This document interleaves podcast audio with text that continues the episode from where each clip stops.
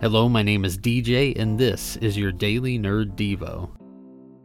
In July of 1997, One Piece was released as a manga in the Shonen Jump magazine, and as of July 2023, its chapters have been compiled into 106 volumes. In 1999, Toei Animation began broadcasting the anime in a series, along with 14 feature films and one original animation. The episode count of this anime is now at 1,075. And after this long successful run of the anime, in 2023, Netflix releases the live-action adaptation. What's insane is that the creator, Eiichiro Oda, had denied everyone that approached him with an idea or request to make a live action of One Piece. He did this because he believed that mangas should not be turned into cinematic productions. After seeing the cinematic production of Shaolin Soccer, he seemed to have had a change of heart. And then, he made the deal for the live action to be made. Once I saw the advertisement and the announcement that we would be having this live action made, I, like everyone, had my reservations. Being a huge fan of the show, I didn't want to see it messed up. With all the manga and live actions that have been produced over the past couple of years that completely flopped, I was praying that One Piece would not meet the same fate. And one person who stood next to fans like me worrying about the same thing was Eiichiro Oda, its creator. It wasn't until I watched the show that I started seeing things.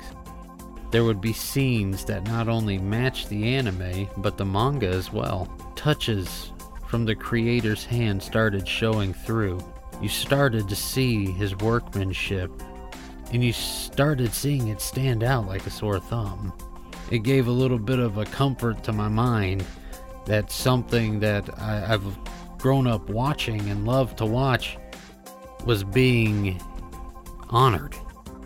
And it got me thinking, as we walk with Christ and we dive into God's Word and we use it as an example in our lives, God, our Creator's hand starts to show through us. In Corinthians chapter 4, verses 6 through 7, it says, "Because the God who said, 'Out of the darkness light shall shine,' is the one who shined in our hearts to illuminate the knowledge of the glory of God in the face of Jesus Christ. But we have this treasure in earthen vessels, that the excellency of the power may be of God, and not out of us."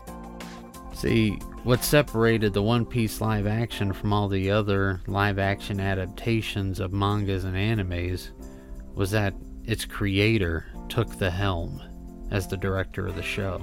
And he did this to make sure that his creation would be represented and shown as he would have it shown, so that the world would see the treasure that his creation held. God does the same thing in our lives. In a world full of darkness, His light shines through us. The light that is instilled in our hearts, and that light is Jesus Christ. What's in our hearts will shine to the world. It's like that old saying, garbage in, garbage out. What we put into ourselves is shown to the world. And if instead of shoving garbage into our heart, we hide the treasure of God in our heart, we hide His glory and grace in our hearts, that is what the world is going to see. They're not going to see the power of us. They're going to see the excellency of the power of God. Do you really want what is shown through your life to be a flop like all of these other animes, being turned into live actions and just failing?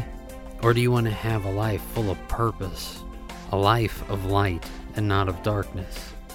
That's a choice that we have to make, and that's a choice that everybody can make right now.